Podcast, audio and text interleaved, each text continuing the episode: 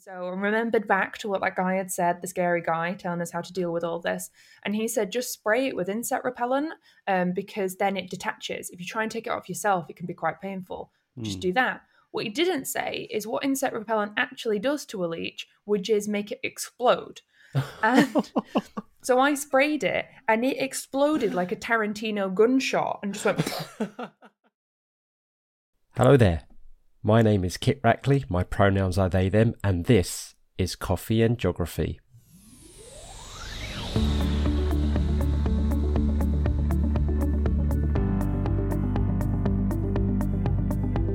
The aim of the show is to get to know, explore, and celebrate the diverse and intersectional range of people on this rock we call home and their love and passions of it. We'll find out why guests identify as geographers, and if they don't exactly, we'll have fun exploring all the myriad of ways that connects their life to geography. So, pour your favourite brew, get cozy, and listen in. Oh, and don't forget to subscribe and follow us on Twitter at CoffeeJogPot. Off we go. Hi, everybody, and welcome back to the Coffee and Geography podcast. I am joined by the punk biologist, Lucy Eckersley. Hello, Lucy. Hello, it's lovely to be here.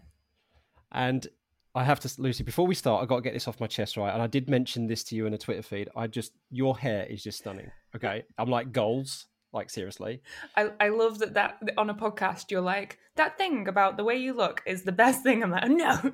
So yeah, I for listeners, if you haven't seen me on Twitter or anything like that, I have v- like very very bright red hair. Have done for quite a number of years now. It's gone from pink to like an orangey, and now it's bright red. Um, and it's quite sweet because it appears to be a really good way uh, people are learning how to socialize and talk to each other again because the amount of people who come up to me on the street and they'll be like, "Can I just say, I really like your hair?" And I'm like, "Oh, well, well done. Yeah, thank you, thank you. you did a talking Um, to someone." Yeah, um, I know. I, I know it might have been cringe to some people, but seriously, I mean, I- I have I have a different. I come at it from a different angle. As a fact, it's not just like you know, it looks great. It also is like goals for me because I Ah. I love because I I'm trying to grow my hair out naturally, and when I was wearing hair pieces, I actually had almost the same similar style. So the bangs, and then slightly past the shoulders, and it was kind of brownish red, quite quite deep red, but brownish red. And then yeah, so it's just like I'm looking at, it, I'm thinking that just looks amazing. That's what I'm gonna go for.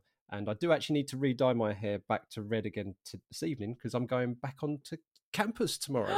My God, I know. Amazing. Um, but but yeah, yeah, you're right. We talked about this just before, didn't we? About the social anxiety and just yeah. But anyway, Kit, stop stop waffling now. That's this is why I call myself jog ramblings because I do ramble sometimes. Um, rather than the hiking thing.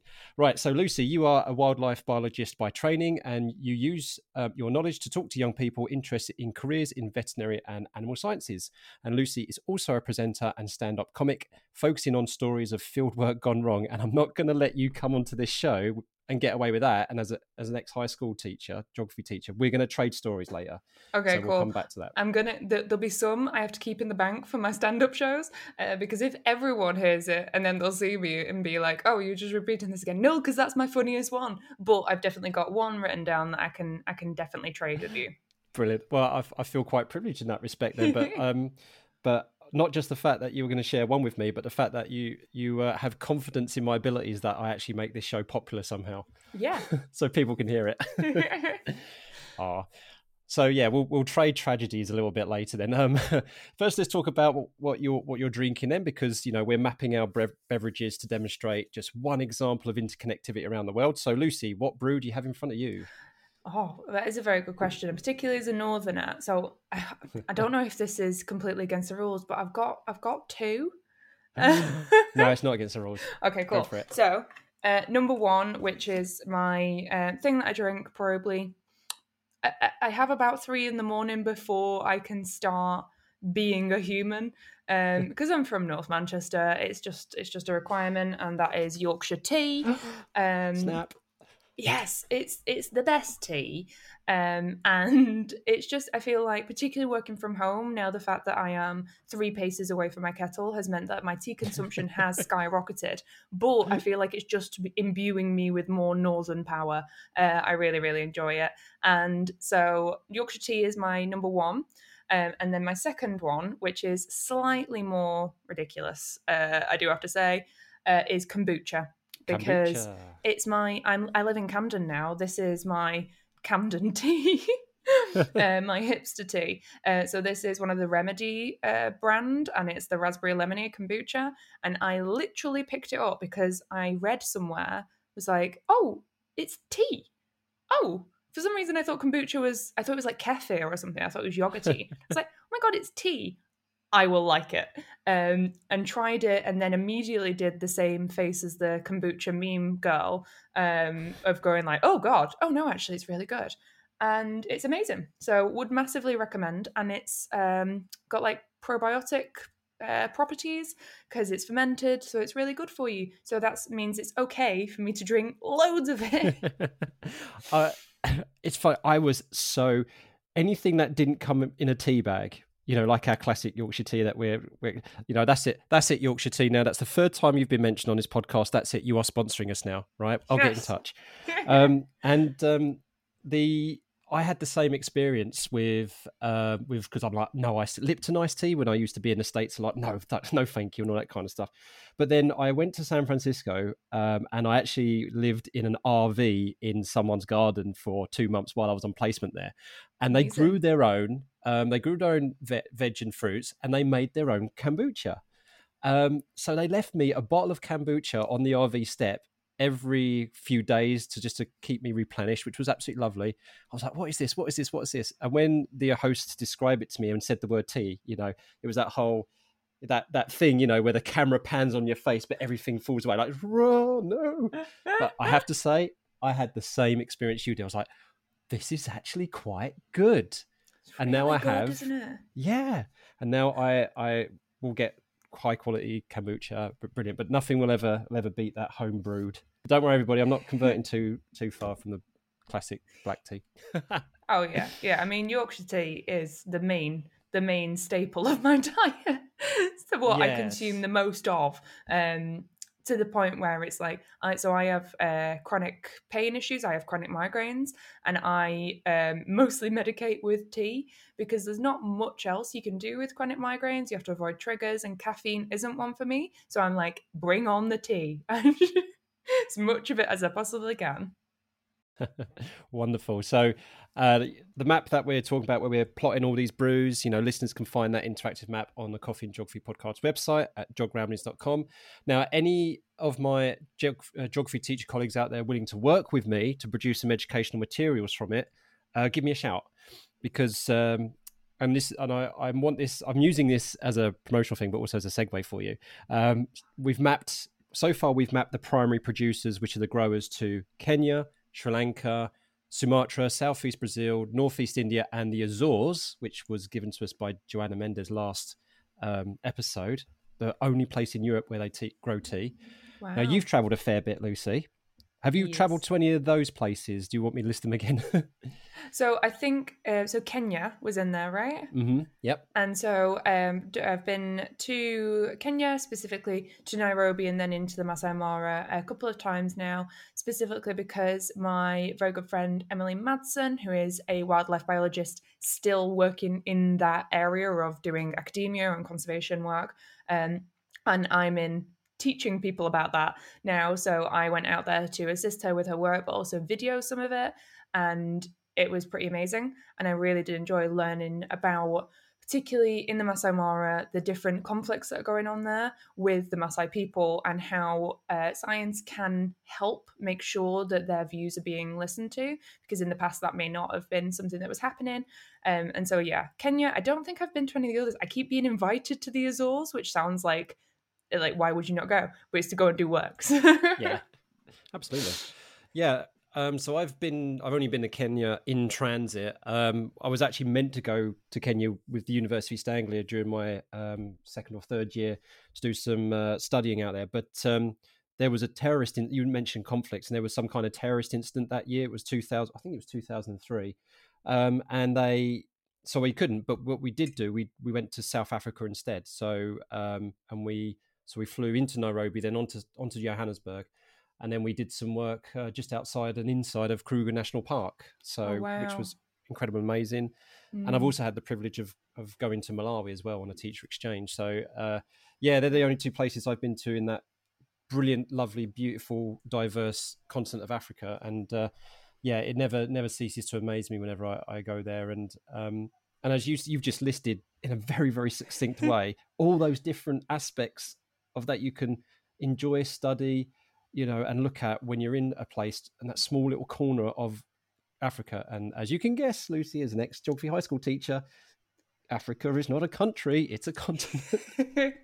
yeah, so yeah, and it's it's a it's something that I think um, I've seen a number of different podcasts and people just kind of highlighting this recently, particularly in the last year or so when it's been. Um, you'll have seen on Twitter anybody who's part of particularly biodiversity or biological groups, um, lots of things like um, Black Birders Week or various other. Uh, initiatives that are making sure that particularly people who live within certain countries are actually having a say in what happens um which oh shocker yeah, shock. brand new idea of things that should be happening um but yeah it's it's been really really exciting over the last year to be able to see ple- people being given a platform to do conservation and all of the related um topics in the country that they know the v- the most about so it's been really really cool Yeah, we could talk about that as a topic for for hours on end. You know, you know especially because the other thing that I've been a part of quite a fair bit is is the decolonizing of the of the curriculum um, with a bunch of geography educators as well.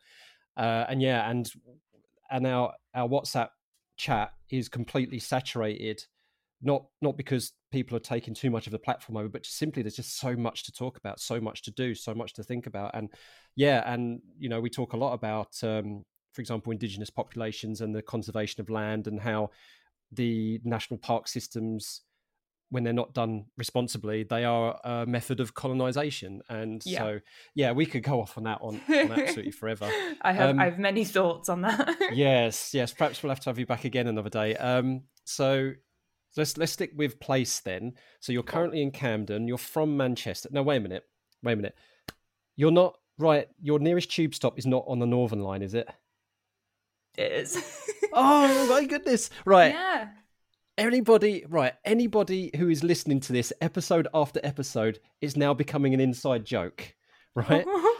So, so you're think I think you are the third person, maybe the fourth person I've no, the fourth person I think I've had along the Northern Line it- itself. So yeah, you're just gonna have to listen back to. I'll fill you in after. It is the best tube line though.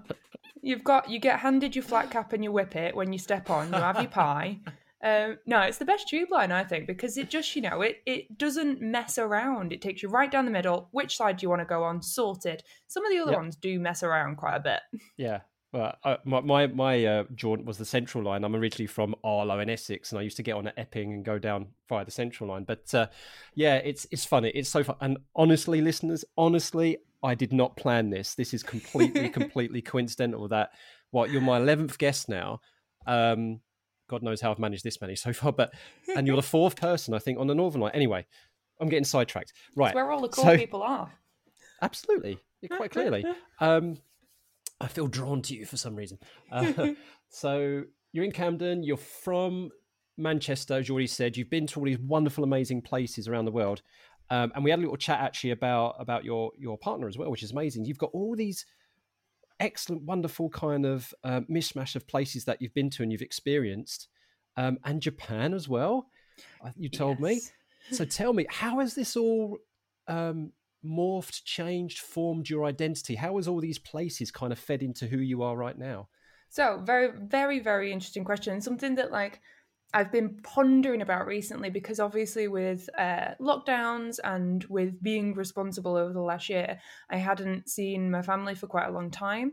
Uh, so my parents, when I moved to Japan, which I'll talk about in a minute, my parents actually um, rented out their house, got a motorhome, and went traveling around Northern Europe.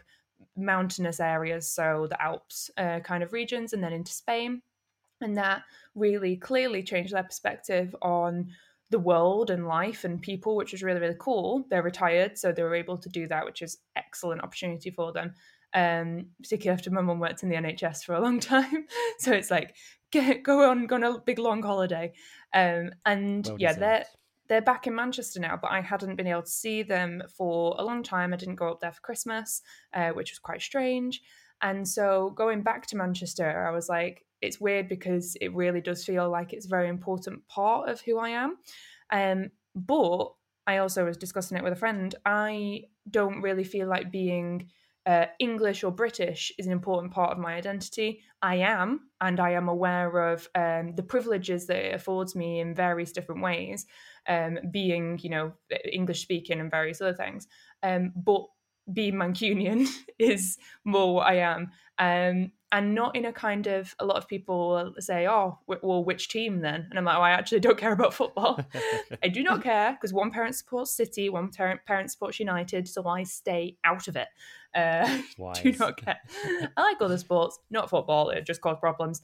But Manchester has, in general, quite a um, open and friendly atmosphere, particularly when I go back there from living in London. Uh, it when we first went up with my partner, who is from London, I was talking to somebody in I think Boots, chatting to them, saying I've been living in London. And after we went, he was like, "Did you um, did you know her?" And I was like, "No, like you just you just talk to people. It's Manchester. Like, come on." Um, there's a lot of you, people have probably already heard the um, phrases that come out of Manchester. The you know, this is Manchester. We do things differently here, and it's just a little bit of like you know, come on, sod off with all of your ridiculous ideas of how people should be. Be friendly, help yeah. each other, care for each other, and build a community in whatever way that is. Independent music, amazing stuff that goes on. So I'm really, I really love Manchester.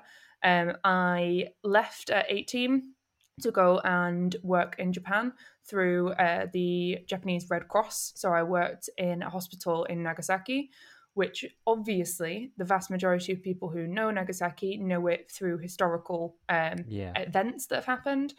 Mm. And I lived about 200 foot away from the hypocenter of the bomb, wow. which meant that I lived very, very close to areas that had signs that were like, this was where the ground level was prior to the bomb, and it would be two stories up. And I also live very close to Memorial Park and the Memorial Museum and I worked at the hospital where there were people there who were telling me stories about what happened um, because they were of that age. The uh, population in Japan they live for a really long time, uh, yeah, so yeah. quite a few people telling me stories, and the fact that I was living there and everything that people knew about Nagasaki in comparison to what people's ideas are of Japan. Japan people go like, "Oh my god, is it like so random and like Pikachu everywhere and is it like all fish?" Um, which yes, it is all fish, but the rest of it, it's not really. Um, but when you say Nagasaki, people have a very very different. They're like, "Oh my god, what what's there?" And it's like, "Oh, it is now. You know, it's an incredible industrial area. It's a port." Um, because it is on a peninsula and so it's surrounded by mountains and um, has an estuary in the middle, which is a really important shipping area for Nagasaki, uh, for Japan in general, and the island that Nagasaki is on. Um, but also, it's got some really interesting other historical bits because part of the area was taken over by the Dutch. So there's an area called Huis Ten Bosch that looks literally like somebody nicked a bit of of um, Europe and put it in Japan. Hmm. It's so bizarre. You're like Japanese yeah. style. Oh my god, what's that? um, really, really cool area. So living there and living in a place where I don't know why I even thought people might speak English. Why would they? It's Japan, Lucy. Why on earth would they be talking in English? um, uh, learning a new language and also learning how to be respectful in a culture that is extremely different to my own, and therefore I need to be very aware the things that I seem seem think of as normal are not. Um, that really, really altered my perspective of how I come across in particular. Um, because my God, I'm loud in comparison to a lot of Japanese people. Um, and then yeah, I moved back to England. I went to Sheffield University, which has its own historical, interesting things, um, particularly the women of steel kind of idea of the women who started working in the steel factories. I actually have a flick knife tattoo across my ribs with women of steel in memory of my time in in Sheffield. Then now I live in Camden. and it's quite funny because people will be like, Where do you live? looking at me. And then I'll go, Camden. They're like, Oh, of course. Of course, yeah. I, like anime hair, Doc Martens, leather jacket, piercings. Like, yep, yep, Camden, that checks out. Um, so it is quite amusing. I didn't mean to live here. I just did my masters here and then never left. but yeah, what an incredible story! Yeah, that's really really amazing. And um, there is so much geography in there. Where mm. where, where would we start? Um, one one thing that also kind of really does inform your identity as well is you say here that you spend a lot of time in the outdoors. You've been photographing birds. Actually, you were out for a walk earlier today, and you post that lovely um, chiff chaff picture on Twitter. Indeed. Yeah, and uh, you love to learn about the processes that make the landscape, especially how it impacts bi- biodiversity. Okay, now you said that you're gonna you like communicating this in educational stuff. So I'm gonna go and try and work in a planned disruption because a couple of episodes ago there was uh, my youngest gate crashed ah. my chat with geography teacher Helen Young.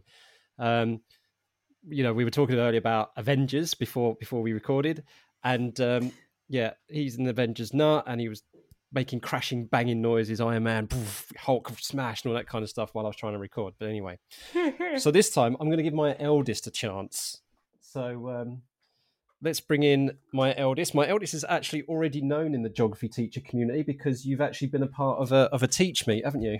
Yes, I have. Right. So this is this is Theo. Everybody, say hi. I'll, I'll put this in your ear so you can hear Lucy. Mm-hmm. Hello. Hi, Theo. What I'm going to do, Theo, I'm going to show you a video of of Lucy, right? And I want you to have a little listen. I know you love this kind of stuff. But I want you to then tell Lucy what you thought with the video. Are you ready? And then I'll tell everybody what it is. So this is Lucy here. So if you look at this screen, and Lucy will know which one I'm doing, which is the one titled CBBC Expert Presenter Search Submission. Right, you ready? Hey guys, I'm Punk Biologist, and I am obsessed with nature, from skulls to creepy crawlies. See, when I was a kid, I saw a TV show where a cheetah got on a car and did a poo through the sunroof onto the presenter. And I thought, I want that job. I'm so excited. I can tell. Since then, I've been travelling the world from Camden to the Masai Mara and getting stuck in, in my own kind of way. Ah! See, nature is. Right. So, what do you think of that then, Theo? Well, I liked it because as a as one of the kid geographers, um, which is um, which is a group called Mini Geographers, I came up with that name. Nice. and and I am really into geography.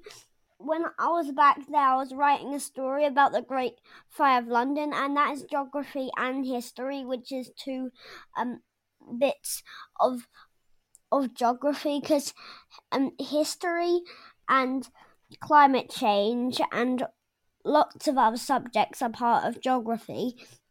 And when I was over there, I heard you and Dad talking about you traveling in the world, and that's super cool. I would like to do that when I grew, oh. grew up.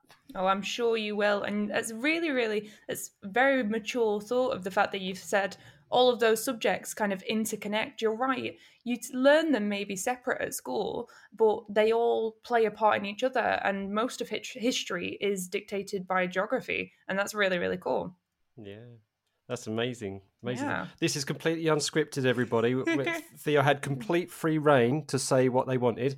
Right, Theo, the next thing that me and Lucy are going to talk about is something that you really, really, really, really, really love, right? Uh, you like watching cartoons, don't you? Yes. You like watching anime cartoons. So does Lucy, yes. right? So you've been watching. Um, you've finished the whole of Avatar: The Last Airbender, haven't you? Um, yes. You've watched a bit of She-Ra, which is for obvious reasons I love too. I want you to tell Lucy what is your favourite Studio Ghibli movie. Um, Ponyo. You like Ponyo? Yeah. Ponyo. That is a very, very good one. I think that's a That's definitely up there. I think my favorite. Have you seen Princess Mononoke? Yeah, that one's my favorite, but that's because I like animals and there's loads of animals in that one.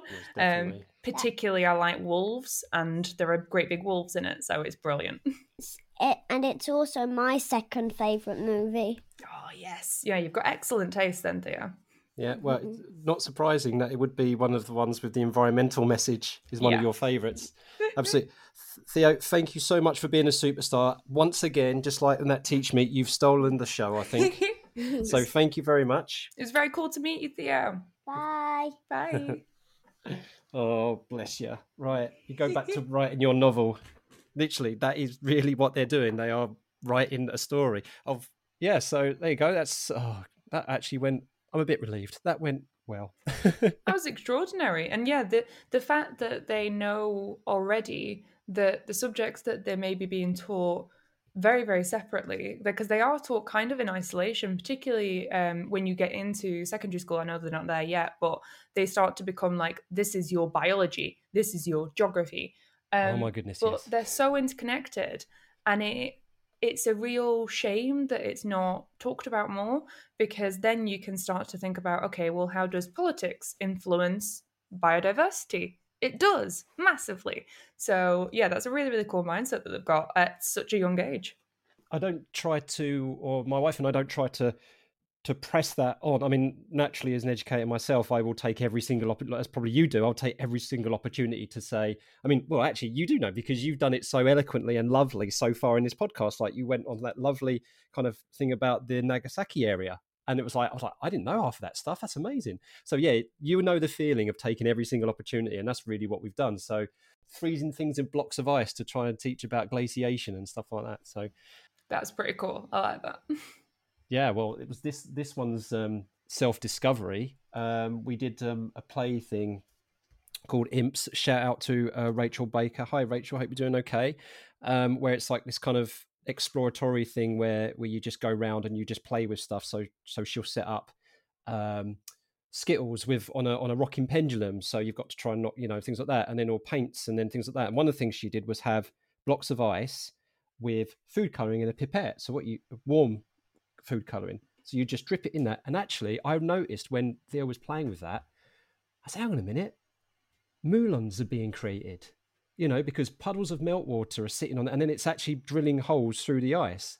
And I was like, oh my God. I was like, it's a shame I'm not a teacher anymore. I so would have done that now. So, but yeah, and then so this one knows how glacier, glaciers melt can be accelerated from that process just by simple exploitation.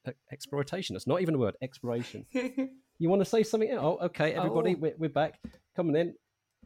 Uh oh. That's it. It's right. Okay, you're going to be the new host now. But I the don't. theo I don't have any more. now Yeah, I don't have any more um, cookies to pay you with though. I know. Right. Okay. Here's here's Lucy again. Right. Go on in. I'll just hold it here for you.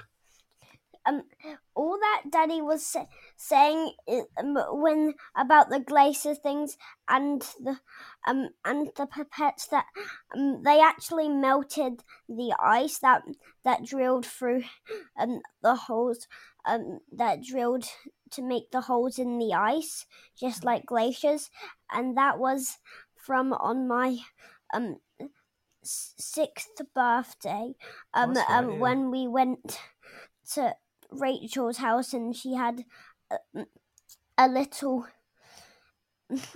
party um like a mini imps session. Yeah. that sounds so cool. That's an amazing thing to be doing by your sixth birthday. That's really really awesome. You're nearly seven right yeah. yeah i'll say happy birthday early from me that's really really Aw. cool Oh, that's right. Well, well remembered because because um, Rachel couldn't do imps as normal because of coronavirus, so she set up a, an outdoor imps in her garden in her house, and then had people families come over one at a time.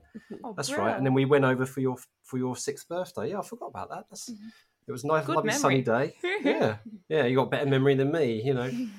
Oh, right, off you pop then. Thank you. Oh my goodness me, you're enjoying this way too much. I don't know where you get it from, Theo. amazing Ah, right. Um, okay, moving on. so you you do you do a bit of um, stand up comedy, and particularly one of the things you like talking about is uh, field trips gone wrong. So right, Yes. Okay. Field trips gone wrong. Who's going to go first here? Would you like to go first, or shall I go first? So I've I've got kind of two in my head. One which is just they're both just amusing because when you do ones that are like, oh, this is like a serious issue, people are like, oh, okay. Um, it's not necessarily the the main thing you want to bring up. Um, but the two funny ones, and I can start with one from Kenya. Um, Okay. if that's all right, yeah. So this was the second time I'd been out with my friend in Kenya, and she spends her time driving around in a fantastic Land Rover that breaks quite a lot. Um, we actually managed to once the fan belt broke, and we managed to just be literally outside the mechanics. It was the like the nearest mechanics for about 40 miles, probably even longer. And we were like, oh my God, we're literally right outside the mechanics. And it's just one building next to the Predator Hub. Um, so yeah, that was quite amazing. But we were mostly working from her base, which was in an area called Talek. But then we needed to go up to the Mara Triangle, which is further away, and do some work up there. So we went camping. We took a two man tent that was just one of those, like, kind of little ones, comes up to about your waist if you stood up next to it. Uh, we had all of our stuff in there and we went out in the morning. After hearing some lionesses when we woke up, I was like, "What is that noise?" She was on her iPad and she was like, "Oh, it's lions." I was like, "What?" Sorry, what? We've got like nylon between us and it's lions. Um, we went out. We had actually had um, some drinks the night before with another group of researchers, uh, so we were a little groggy and we did actually end up getting um, we had two buffalo ran, run at us through the long grass um, which really really woke us up. That was great. Um, so completely awake after that we hid behind the car. Um, and then after a full day of checking the camera traps we came back via the researchers tent that we'd been at the night before and they were like are you guys all right? Your um your tent looks really really flat. And we were like I d- don't know what you mean. Oh, do you mean like because it's short, it's small? Because they're all in full safari tents that are up on stilts and they're like enormous. Um, we were like, oh no, it's just it's just a short tent, and they're like, no, I, it looked it looked flat. We're like, okay, well, we didn't leave it flat. We go back and find out that what had happened is that uh, baboons like to use things like that as trampolines, and they had jumped on the top of it and just crushed the tent completely, so everything was flat. Um, and it was just a little bit like, okay, thankfully we made friends with the researchers. Please, can we stay in your tent? Because ours is ruined. Uh, not something that we had prepared for, and it's such a shame we didn't put a camera trap up outside our tent. Uh, we obviously didn't because, you know, if you go out in the night for like a wee, you don't want a camera trap in there. Um, but it's such a shame we didn't because that would have been hilarious. But that that was probably one of the more just funny uh, occurrences at the time. Obviously, sometimes working out in fields, particularly in areas where there are bi- big predators, it can be quite dangerous. But that one was just amusing. oh, brilliant! I've just got this picture now of these baboons just jumping on top of your tent. oh, good. Right, my one. So my one is a lot closer to home. So I used to teach in a high school just outside of Norwich, and of course we did uh, your geography field trips every every year, which was great. So for GCSE fieldwork and whatnot. And one year we decided to go to Thetford Forest, which was great, fantastic, because there was a lot of things we could we could do. We could look at the the management of the land, how it may conflict or not with tourism, how it might be synergetic with tourism, that kind of all good. And we had this elaborate plan laid out because um, the way we used to run field work at our school is that we used to have the kids lead it. So the Saturday before, I went out with a group of um, student volunteers and I taught them all the techniques they to use. You know, all the, uh, the the sampling techniques and how all the equipment works, stuff like that. And then talked about logistics of the day, where the drop off points was going to be, how to work the GPS, um, Garmin stuff, etc. So it was all great. It's like this is fantastic. Came to the day before, and there was the uh, the for- looked at the forecast. I was like, uh oh, this isn't too great but there was a chance chance of isolated thunderstorms and now of course nine times out of ten fine you know it will hit the next town village along and you'll miss it completely So right well we're going to go we're going to go and we had already been in massive conflict about when we were going to go out with the other teachers anyway so i was loath to reschedule so off we go we pull onto the a11 we had just can see thetford forest coming into the distance all of a sudden there was this big flash and a, and a lightning bolt in the distance struck the forest. I was like, this isn't great. This, in fact, maybe it will. We keep going. No, maybe it will clear by the time we get there. Maybe it will clear. Get into the forest. All of a sudden, there's this massive bang because a, a lightning bolt had struck a tree we were passing by as we were driving. Oh my god! So it's like, and then other kids are actually screaming. You know, it's like it's almost like the bus was toppling over because of the amount of screaming, which obviously it wasn't. But so then we pulled into the. Um, we we were going to be linking up with with the forestry commission, and so I pulled into the office. The kids are like, "So we just want to go back. We just want to go back." I rang the deputy head, and I said, "This is the situation. It is clearing up. We got advice from the forestry commission to say what do you reckon is safe, is not safe." So we had to change the entire itinerary of the trip despite all of that. So we did do it, but the kids were soaking wet. Plenty of my trainers are ruined. Good, because I never said you should wear trainers anyway. Um, and and yeah, and the but it was worth it because there was this one moment which was brilliant, and I'm going to name this kid because he's he's above the age, you know, he's over 18 now, so it doesn't matter if I mention his name. Harrison, Harrison, you are a diamond, right? Because what mm. Harrison did, he we we were trying to measure the turbidity of the water. I can't remember what the, the thing is called now. We dropped it in off of a bridge into the into the river, and then it fell off its string and went bloop straight. Harrison decided to wade out into the middle of the river. Oh. You could see the point where the water rushed into his welly boots. He retrieved the instrument though, came back, but he, he absolutely loved it. He said he loved the trip. So I mean, um, that sounds Harrison- great. Yeah. Yeah. So that was my fieldwork disaster. But um, yeah. Do you uh, do you want to do you want to say your second, or are you going to save it for? Uh, so I'll the, like I'll I'll tell you about it um kind of more vaguely than Okay, uh, just between us. Yeah. in in my comedy sets it does come up because it is just a minorly ridiculous. Essentially, I was doing some field work out in Borneo. This was during my undergrad, and um we before going into the rainforest in Borneo, uh, so we were in Malaysian Borneo, the northern-ish part of the of the island. We were in Kota Kinabalu for a little while, and we had a discussion with somebody who's telling us all about how to survive in the rainforest. Um, because there's a lot of dangerous stuff there, and it was really, it was like let's scare them. Um, it was saying things like, oh, you know, there are all of these like spiders, there are all of these snakes. Uh, there is this tree that if you are allergic to it and you walk past it, you'll get a rash. And it's like, okay. um, and then he'd say things like, and there are there are elephants and they stampede. Um, so obviously you don't want to get get in the way of one of those. But don't Yeah, worry because that hasn't start covering it up. happened. Yeah, don't worry that hasn't happened since like August. And you're like, wait, what? what? Um, and so he was a little bit terrifying. And then we arrived in the camp um, after an extremely long and very, very bumpy drive uh, because there's it's just roads in um, Malaysian Borneo. There's no trains or anything like that. So it was all ro- um, flight into the world's smallest airport, Lahad Datu, um, or at least is the world's smallest that I've been at at that time. And it was ridiculous because they were just like going, ah, you'll be fine. Like no baggage checks. Just being like, ah, go ahead, you'll be all right. Because it was just a little wooden hut. Um, got into the camp. We did some really excellent work out in the field. We had a lot of quite amusing. Oh my god, look at that amazing hornbill. Let's spend half an hour taking photos of it. And then you turn around and there's like 80 of them. You're like, oh, okay. Um, we're walking along. It is extraordinarily hot. It's like 38 degrees, something ridiculous.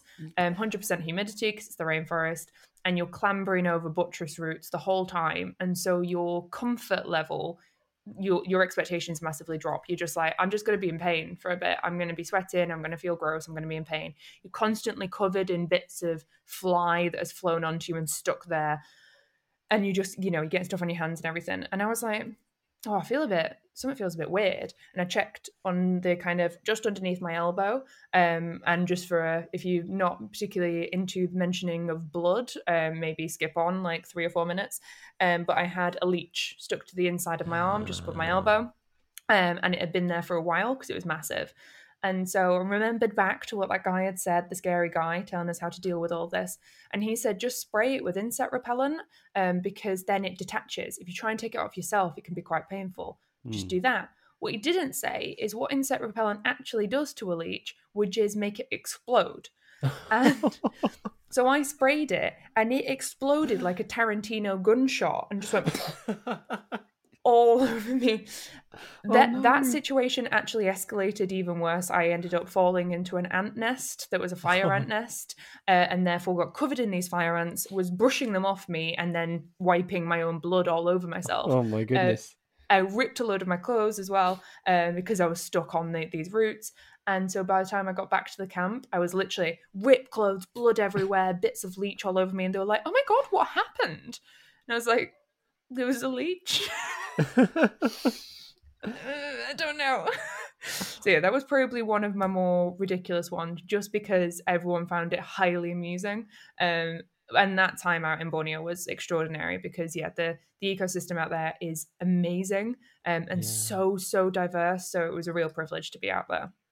Wow. Oh, Lucy, that's amazing. You brought it. so- I was just about to ask you, Lucy, what what what movie was that from? Because it's like that that could so be like one of those comedy horror movies. Like, oh, Oh, God, I love yeah. it. Yeah. My life. Oh my goodness. um, right. Oh, how do we move on from that? Now, usually I'm looking at the time now. Usually I would start wrapping this up, but but a I'm having so much fun. B we're going to give some allowance for the little geographer, this the self-proclaimed mini geographer. Uh, so I will I will go on with this other feature, and I'm gar- I guarantee that I don't think anyone's going to be switching off now and getting fatigued on this. So we are going to do this. So we're going to do something uh, called jog on, and jog on is where I give you five topics, one after the other, and you either say jog on if you want to talk about it, or take a hike if you don't. Here's here's the catch: you can only say jog on to three of them. So if you use your jog ons too early, and like I give you the last topic that you can't talk about, you might be, oh, I could have done that, whatever. So choose wisely. Okay. and these these are completely random. I use a random topic generator to bring these up. Oh god. Um, yeah, and so I, I there is this is not planned. And just to confirm, just to confirm, Lucy, you have not seen the topics in advance. I have not seen the topics in advance, and I'm only mildly worried.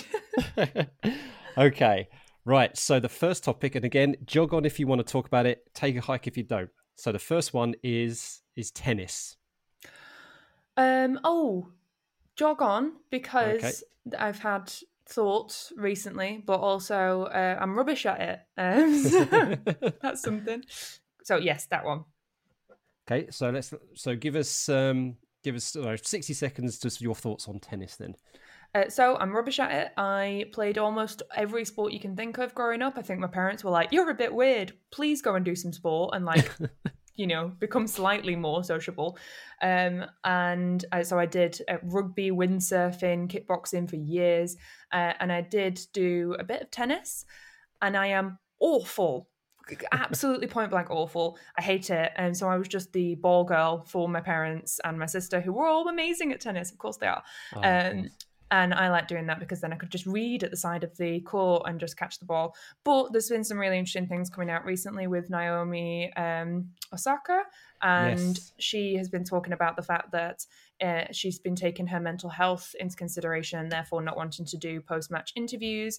And uh, there's been a lot of discussions about whether that is in the spirit of sport. And my idea is, uh, yeah. Hell yeah. yeah, it is. Uh, because what we're watching, what I hope the vast majority of people who watch a sport are watching it for, is the sport, not the post match interview. Most of the time, I barely remember them. And also, didn't we have a whole era of Andy Murray being the world's grumpiest person in those? So it's Yes. clearly not. It's not a reflection of how good of a sports person they are. Um, but also, particular, it's 2021. Surely a mental health reason for not wanting to do something. And somebody saying i'm doing this to protect my own mental health is good enough. And yeah it was just making me quite frustrated. But i, d- I Yeah. don't tend to follow things. Uh, the only other tennis take i have is that serena williams is amazing yes, but you touched on an exceptionally important point, and thank you for bringing that up because um, I'm I'm mental health first aid trained, and I take mental health very very seriously, and I'm very open with my mental health, and I really am pleased with how things have progressed. And you just see, you know, with Naomi Osaka's kind of the thing that's going on, and I'm not going to mention certain celebrity names, but there's oh, there's that one that just won't go away who commented on it, and and just awful, awful about you know how things are so draconian in certain aspects in certain things and and we just need to move on and we just need to say look i don't feel up to it right now can i? And they're like yep fine no problem. Give us a call if you feel up to it. If you don't we'll talk to you next time Exactly. Or making accommodations for people so that they feel Yeah. like it's less pressure. That would be a first step as well. Um, but yeah, I'm a mental health first aider as well because I also am working in a sector where mental health is really, really important. Veterinary, um, there is a mental health crisis within veterinary professionals because of the things that they have to deal with. And uh, because also sometimes the way that people treat veterinary professionals, because sometimes people see them as um, like money grabbing, which is a bit random, but it's Mm. because we're not used to in the UK paying for healthcare. So when you pay for your animals' healthcare, it's like, oh my god, where is why is that? It's so expensive. It's like, oh, Yeah, that, that's a good point. that like it's not going to the vet. Most of that, the vast No. majority of it isn't going to the vet, and they've trained to do this because they love animals and they want to help animals. Um, I'm not a vet myself, but I work very closely with them and prospective vets, and yeah, so I think it's really important that people are you know, taking accountability of mental health issues that arise uh, within their sector and looking at how we can make accommodations to make sure everyone feels welcome. Um, and that is clearly not happening in tennis at the moment. Yeah, well, that's a fantastic tangent, and, and as I said, great, great that we have we got that aired. Um, now the next the next topic you probably might want to say jog on, although you've got two out of four to choose from. So the actual second topic, believe it or not, is donkeys. Donkeys. Yeah, Oh, you know what? Donkeys are something I might not have. Like, out of all of the animals in the world that I have many, many things to say about, donkeys, I love them, but I think they might have to take a hike. okay, right. I know, right? So- Which is a shock for a wildlife biologist. God, I hope the rest aren't really hard. no, they're just random, literally. um, yeah. So the third topic is farmers markets. Interesting. Okay, I'll say jog on to that. Go for it. Um, so my take on farmers markets is I started to love them when I was a teenager because we, um, so in general, we started to look at fancier stuff when I was a teenager, and my parents got quite into environmentalism.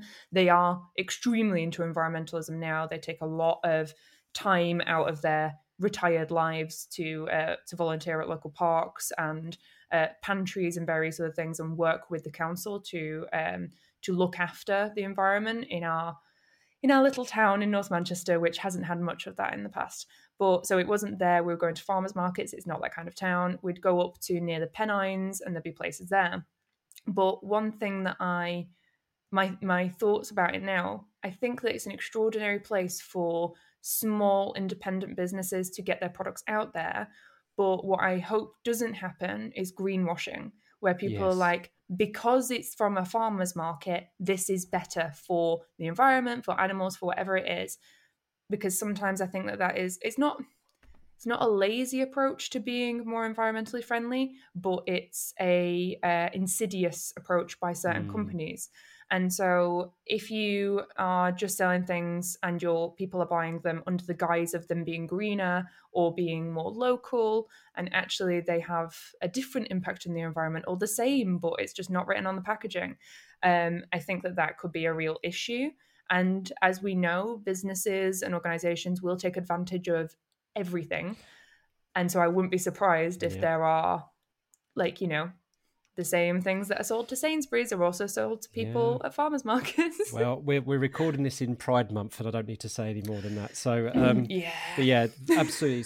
We we got we got a quite a decent farmers market here in our in our market town, and um, we like also go into the farm shop where my youngest goes to nursery, and they, literally everything, almost everything they have is really is local. Like the honey is like from the farm across the road. The eggs are Oh, their nice. eggs, and so yeah, you're absolutely right. It's it's it's the same as when you go shopping. It we've all got pretty good at checking the labels and everything like that just carry on that process when you go to your farmers market. Ask them where did it come from. You know, is it your family business? All those all those questions. It's no, Yeah.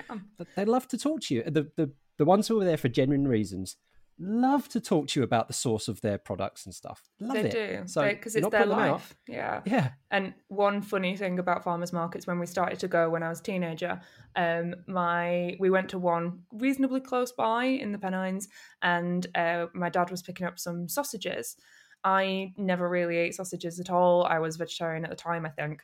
Um, and so I was like, I won't be having them. And this person started talking about the sausages and about how they keep the pigs and what the welfare conditions are like. And then said, and this will have been from Clive, the pig. And my dad had already bought them at this point, but then he was like, I can't, I can't eat them. They're from Clive the pig. And I was like, I mean, if that's enough of a reason for you not to eat the sausages, maybe, maybe expand that. But, uh, but it was just quite an amusing thing because then they were in the freezer for a while. He's like, I can't eat the Clive sausages. I can't do Can't it. Clive.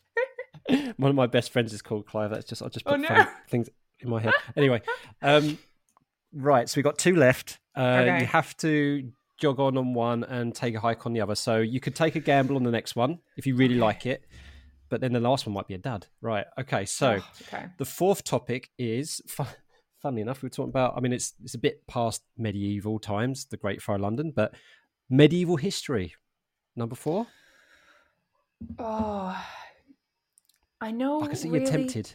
I'm tempted. I know really, really specific stuff about medieval history. I have got, I've got a bit of an interest in um, uh, funeral traditions and stuff, and there's quite a few Ooh. interesting ones in medieval history. But I think oh, I'm going to do, I'm going to take a massive gamble and say this one can take a hike, and I'll talk I need a about the next sound one. bite. All right, Oh, I need to get a sound bite with with all this kind of stuff, or a sound uh, clip to go gambling.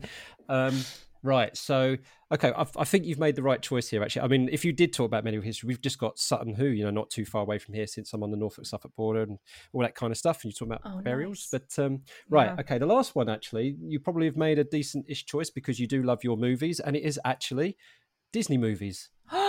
okay, excellent. So So we're jogging Disney on. movies. Yes, I'm definitely jogging on. So Disney movies, weirdly, I listen to um, Disney movie soundtracks a lot, but actually not just in my my general day. Um, I listen to them uh, before I do events for work. So we have events at the minute using with our uh, online community, which is called Animal Academy for young people who are interested in working with animals in the future. And we do live events and beforehand so that we can check in a fun way whether their audio is connecting so they can hear us. Um, before i pop up i have a disney song playing um, and that way you know it's it's a, it's an okay song for young people to hear first of all. I don't have to keep going through and making sure that the lyrics are okay.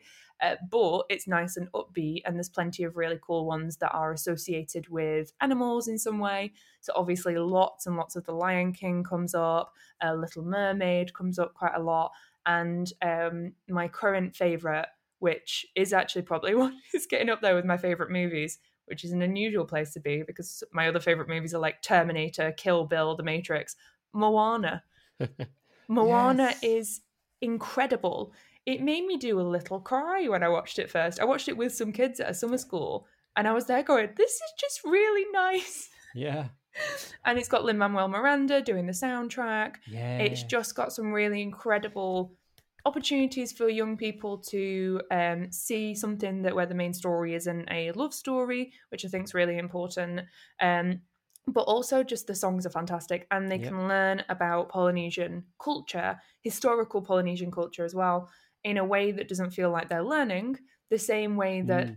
That it's been tried to be worked in in the past. Um, and when I was younger, I'd like Mulan was definitely one of my favorites because obviously, like, she's well cool. Yeah. Um, but that Mulan and Pocahontas were some of my favorites. But those also, when I grew up, I was like, ooh, mm, uh, Oh, ooh, yeah, partic- yep. particularly Pocahontas. Uh, but Moana feels like a lot of people had input to make sure that this was accurate and just a really good story. So I I love Disney, yeah, and you can always tell um, if there's a group of like animal biologists, be like, "Oh, your favorite Disney movie was either Tarzan or The Lion King," and they're like, "How did you know?" So, oh well, it's not that it's not that hard. No. Yeah, and what I also like about Moana is that there is actually some very, very good um, critiques. You know, good critiques, not just slagging off of Moana, saying you know this, they have got this part of the culture right. There is this, but which is probably not so, and it actually does enable those conversations to take place as well. yes, and yeah. uh, and everything you've mentioned as well because um, you know we were talking about uh, Studio Ghibli, for example, is that you're obviously like like me, you enjoy movies with a very central, powerful female lead or a female identifying character lead, um, and which is, I mean, I'm an intersectional feminist, so that speaks right to to, to me. So, and Moana is just a perfect example. Is like who doesn't take any crap from from uh, from Maui.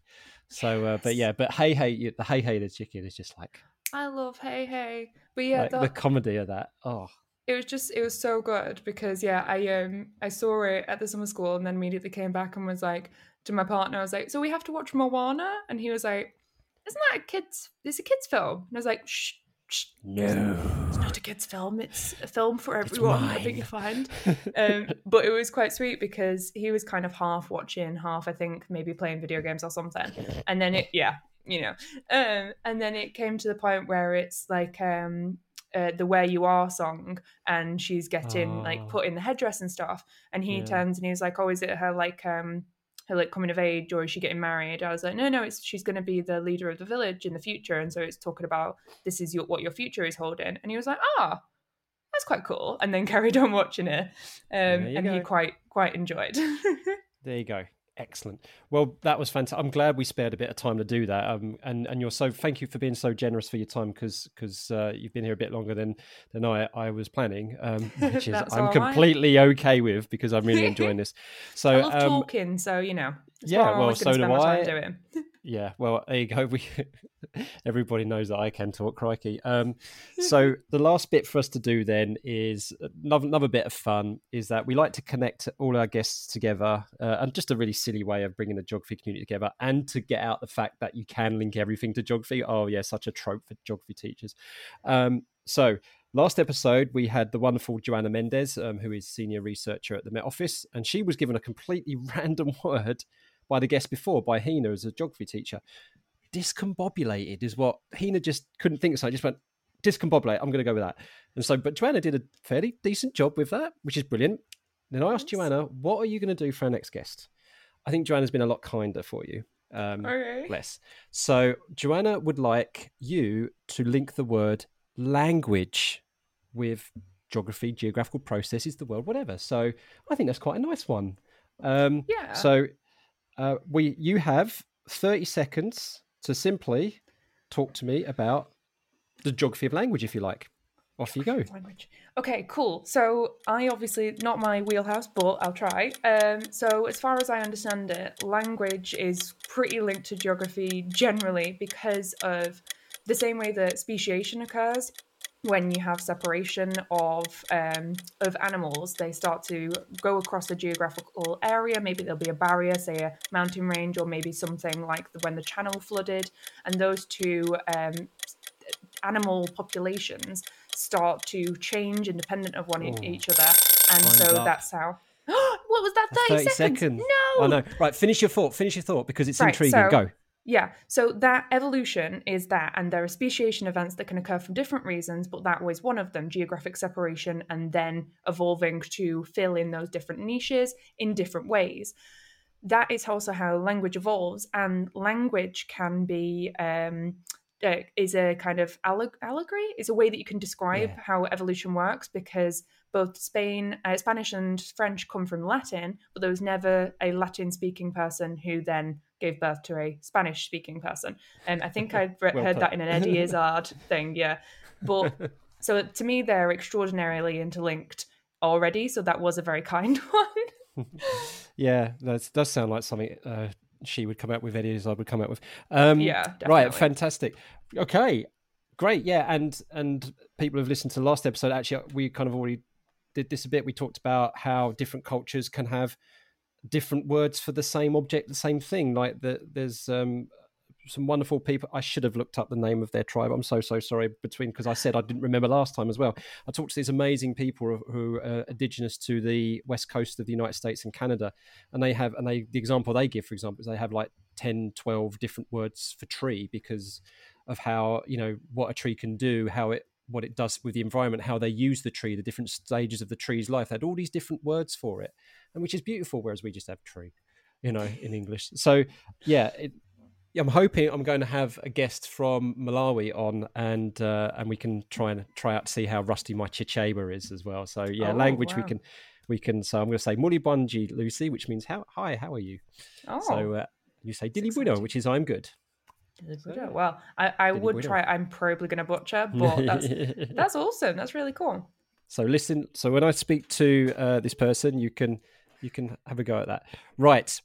Your turn now to come up with a word for our following guest. What are you going to give them to see if they can link to geography?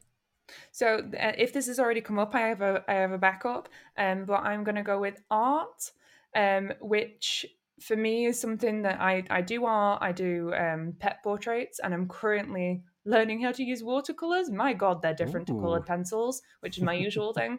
Um, they're quite quite terrifying actually because it's very very free flowing, and I'm not really used to that. Uh, but I love art, and I'd really like to hear um, people's perspective on that. Amazing. Yep, art it is. We haven't had that one yet. Um, right, okay, so some shout outs then. Um, perhaps give oh your your podcast your D and D podcast, you can give that a shout out and anyone you want to give a shout out to. Fantastic. So yeah, quick fire. Um, I am at Punk Biologist on everything. So on Twitter, on Instagram. There's also a Punk Biology Art, which is where I do my art stuff. And you can find my website www.punkbiologist.com. Um, and I am available to do chats, podcasts, uh, speaking to young people, speaking to not young people, speaking about funny stuff, speaking about serious stuff. Uh, I do a lot of comedy things as well, um, and then I also do another podcast. So that is a D and D podcast, Dungeons and Dragons, where I play a ginormous golden dragonborn who's a bit of an idiot, uh, and that is called Live Laugh Lovecraft. And so you can find us at Live Laugh Lovecraft D and D on Twitter and on Instagram. And then finally, two things I'm involved with coming up that people might be interested in. Um, I am doing, it's not really a sponsored walk, but we're doing a walk uh, in memory of my friend's brother. Um, so we're walking Hadrian's Wall because he was particularly interested in history and also really loved Game of Thrones. So Hadrian's Wall being the original inspiration for The Wall, we're hoping to complete that in the middle of July, and we're raising money for the campaign against living miserably, which is also called Calm, uh, which is a really excellent cause. So we're really pleased to be doing that. You can find links to that on my Twitter page if you'd like to contribute. Any amount is really, really um, welcomed. So thank you if you do. And the very last thing, I am working currently alongside a, a new app that has come out that's called Caper. So C A P E R. And the idea of that is to get uh, young people, children, out into nature without uh, parents or guardians having to consider exactly what activity they'll be doing out there. So essentially, the young people get a video call from a character who may have crash landed their ship in the local Ooh. park, and they need you to go and find five different types of leaf so they know whereabouts in the world they are. They need you to make them a shelter so they can stay in that overnight, and they need you to go and find a worm or a bug or a bird. And so it's just an app that you can play with. It is free um, and it's really, really cool. And I'm going to be being the wildlife person on there soon. Uh, so you'll be able to see me on the app. Oh, Lucy, that sounds amazing. Oh my god, right. So now that is a reward for everyone who's stuck with this podcast and listened to it. Now, episode 11, you've just been generously rewarded with all this amazing stuff by Lucy there. Do check that all that stuff out. Especially I know one person who's going to be particularly happy, and that's Mr. Mark Enser. He's quite he's quite well known in the geography teacher community because he loves a bit of D&D. So Oh, yes. um, I will It's make sure that community. Yeah, I will make sure that he knows about that podcast. Lucy, I have had so much fun, so much fun. Thank you so much for joining me and for giving up such such um, a lot of your time as well. And it's been an absolute pleasure to meet you. No worries. It's been really, really lovely to meet you. And thank you very much for having me on.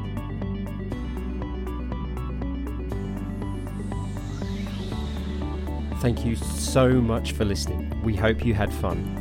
If you haven't already done so, please subscribe so more stories and experiences can drop into your favourite podcast app. If you fancy being a guest or have any feedback, follow us on Twitter at CoffeeGeogPod and send us a DM. Or you could email coffeeandgeog at geogramblings.com. Until next time, keep geogging.